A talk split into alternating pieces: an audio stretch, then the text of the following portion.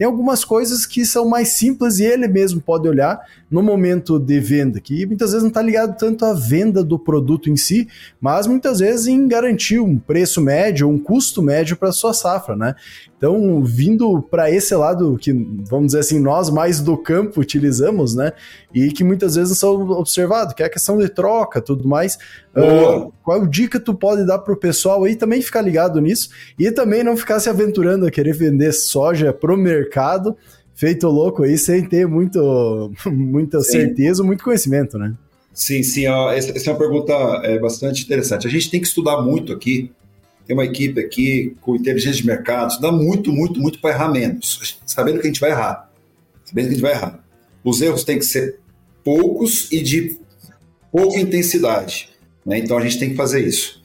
Mas o fato é, a gente tem que estudar muito para errar menos. Mas se eu posso dar uma dica interessante aí para os profissionais, Coisa simples. Saiba o teu custo. Tenha na ponta do lápis o quanto que é o teu custo em sacas por hectare.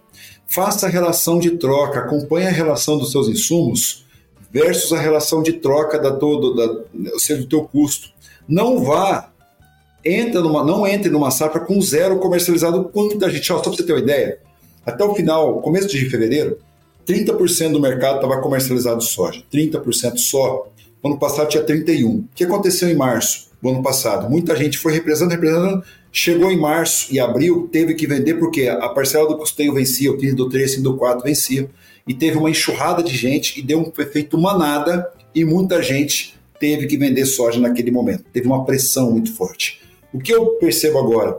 Muita gente está zero, 10%, represando vendas, perdeu o time, perdeu o bonde lá atrás, e vai, infelizmente, vai ter que cair naquela pressão de março e abril. Então, esse é um ponto importante. Cuidado para não deixar tudo para lá. Então, faça gestão de risco. Gestão de risco é o seguinte: vou escalonar vendas, vou fazer barter, eu vou fazer os meus custos, eu não vou levar para o risco, eu não vou levar o risco meu custo. Então, faça relação de troca, utilize as, as estruturas de mercado futuro, né? ou seja, esteja habilitado para trabalhar mercado futuro, poder operar. Tá, tem muitas oportunidades na bolsa. Não precisa operar Chicago. Hoje tem um contrato espelho na B3 que você pode operar a cotação de soja aqui no Brasil, né? ou seja, o contrato FJC, que é um contrato espelho. Ou seja, entenda tudo que está à tua disposição para você poder operar e não cair em armadilhas. Faça a tua relação de custos, tenha na ponta do lápis, saiba exatamente o quanto você quer ganhar. Você entra no jogo, você vê o seguinte: olha, eu vou entrar no jogo sabendo que eu quero ganhar X reais por saco. Claro que bater, vou vendendo um pouquinho, vou vendendo um pouquinho, vou vendendo um pouquinho. E faça isso. O que eu vejo é que tem muita gente que se aventura. Costumo dizer assim, infelizmente o Brasil é o país do futebol. Felizmente, infelizmente, mas o Brasil é o país do futebol. E isso deu margem para muita gente ser torcedor de soja, torcedor de milho. É torcedor. Ele quer torcer o preço sem trabalhar o preço, sem trabalhar as alternativas, as ferramentas. Então, isso causa esses problemas que a gente vai vivenciar agora, percentual de comercialização muito baixo, passou diversas oportunidades, e muita gente fala, poxa, mas como é que você queria que eu negociasse sem saber quanto que eu vou produzir? Mas pelo menos 20% você não ia produzir, 15%, 30% você não ia produzir. Pelo menos o custo você não conseguiria ter vendido, saindo da... Então, a gente vê muito isso, e infelizmente a cadeia como um todo vai sentir ah, essa é o efeito sobre essa má gestão sobre a comercialização. Então a dica que eu dou é coisa simples, não precisa rebuscar muito, não precisa ir para o mercado de opções, não, precisa... não, é o básico, é arroz com feijão bem feito. Fez o básico? Vai. Agora, fique atento, tem que lidar com a comercialização com o mesmo zelo que trata de uma compra de uma máquina. O mesmo zelo que trata com o, cultivo. Porque muita gente fala assim para mim, ó, Ismael, no meu Instagram, Ismael, mas você nem sabe o que, você nem produz soja. Como é que você quer falar de comercialização? Eu vou responder: eu não preciso produzir soja para comercializar soja. Tem gente que opera o mercado futuro sem conhecer um pé de soja. Eu não preciso plantar soja. O piloto de avião não precisa ser dono do avião para pilotar o avião.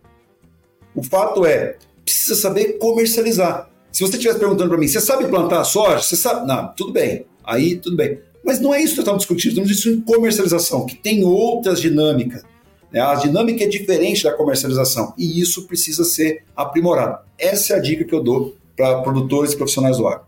E daí entra naquela Até... máxima que geralmente quem ganha dinheiro não é o que mais produz, mas sim o que melhor administra o que produz, né? Exato. Então, é, é, muitas questões a gente vê o cara que produz 100, 120 sacos, uh, 120 já é um exagero, mas uns 100 sacos por hectare, muitas vezes ele está gastando 90, né? Então, ele ganha só 10 para trabalhar. E tem outros uh, produzindo 80, mas com custo de produção em 30. Então, ele tem 50 para trabalhar. E daí um a gente exemplo. consegue jogar. Ó, Cassiano, vou dar um exemplo daquele produtor do Rio Grande do Sul que tinha três safras. Uma delas ele perdeu. Ele poderia ter sido o melhor, melhor produtividade da história dele. Mas se ele não vendeu a 200 e agora vai vender a 100, ele perdeu 100%. Perdeu 100%. E aí? E aí? Que é, então, e, assim, e, o pessoal só faz essa conta às vezes quando ele perde por causa de um, dois, cinco reais que baixa. Porque o que acontece, né? O soja nunca é vendido quando ele tá subindo, ele, ele é vendido quando cai. Ele tá subindo, caiu um, dois reais, o pessoal vai lá e vende uma parte. Não é, não é quando é cai, assim, quando tá despencando, né? Porque quando caiu, o cara não vê, não, vai subir, vai subir. Mas, é, mas existe uma, uma frase para isso. O, o, o, hoje o profissional da comercialização ele precisa ter coragem para vender na alta. Precisa ter coragem para vender na alta. Porque vender na baixa é fácil. O desespero faz ele vender. Mas precisa ter coragem para vender na alta. A gente costuma dizer o seguinte: é, cuidado com entusiasmo, cuidado para que o entusiasmo de ganhar não seja maior que o medo de perder. Se o entusiasmo de ganhar for maior que o medo de perder, você vai ver 149 reais por saca na tua mão e você não vai vender porque você vai querer os 150. Não, mas se você pagar 150, eu vendo. E aí, deixa de vender por 149 e vai vender por 110. Então, assim, cuidado com essas coisas. Então, esse é um dado, a gente precisa ficar muito atento a essas pegadinhas que existem na comercialização e que vai produtor produzir 5%, 10% a mais, ó, sofrido, hein? Chover na hora certa, tá, tá, é tudo certo. Mas para perder 30%, 40% na comercialização, assim, ó, é um tapa. E ele precisa se capacitar em comercialização. É que, é que quando a gente pega, olha a parte de mercado, eu, eu teve uma época que eu já parei para estudar, tentar entender, e assim, ó, eu achei bastante complicado, né? Porque é quase, é quase um outro mundo toda essa parte de mercado em si, comercialização, como eu estava falando antes, as opções, derivativos. Então, tu, tu tem várias, várias coisas acontecendo que é uma. Uh, tu tem que se aprofundar, talvez, para ter um conhecimento básico e entender realmente. E como tu comentou, ah, o produtor deveria ter o mesmo zelo para para escolher um maquinário para como fazer a venda. Só que a, o maquinário, a soja, a lavoura dele sempre é muito mais palpável do que os números em si que ele está olhando ali no computador, uma tabela, um gráfico. Então isso muitas vezes faz com que o pessoal tenha mais dificuldade de fazer a escolha certa. Né? Afugenta, né? Porque assim, você é agrônomo, né? Você é agrônomo? Sim. Você é agrônomo? Você é agrônomo, Cassiano? Também. Posso dizer uma coisa, que é, eu não sou agrônomo, sou administrador, mas eu posso dizer que é muito mais fácil do que cálculo 1, cálculo 2, estudar derivada, estudar essas coisas que vocês tiveram na faculdade. É muito menos complexo, muito menos. Mas assim, eu entendo, afugenta, né? Porque é, é uma coisa que, nossa, é um bicho de sete cabeças. Não, mas depois que você começa a adquirir esse conhecimento e aos poucos vai adquirindo, por isso que a gente tenta aqui, tenta falar desses assuntos que são complexos de uma forma fácil, de uma forma, assim, que seja, que seja, é, consiga digerir de forma fácil, né? Então, é, é é o nosso segredo, é o nosso ponto aqui, a gente, nos, a gente se desafia sempre aqui, a tentar levar essa mensagem complexa. Se eu começar a falar aqui para você, ó, qual o spread? Que, que bicho de sete cabeças é esse? Mas eu falo assim, olha, você vai fazer um seguro de alta que você vai ganhar daqui até aqui. Ah, entendi. Então o seguro de alta, que se eu sair de 100 até 120 eu ganho? É. Tá limitado? É. Se eu quiser falar no economês, eu falo que é call spread.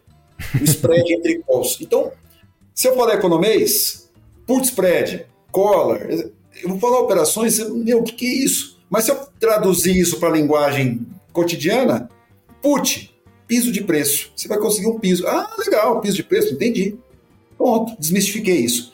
Eu acho que esse é o segredo. Tem muita gente que quer falar o economês. E a gente tem que fazer com que o produtor entenda e levar isso numa mensagem mais simples possível. É assim que a gente tenta, aqui na capacitação, na, na, no Resenha MD, que é uma publicação semanal nossa, levar de forma simples, porque o agronegócio precisa ser utilizado por quem muitas vezes não tem é, tempo para querer é, e nem é, quer muito sofisticado, você quer o simples, o que, que eu faço de simples? Né? E a hora que você mostra para ele que é isso, ele fala, ah, isso aí é, entendi.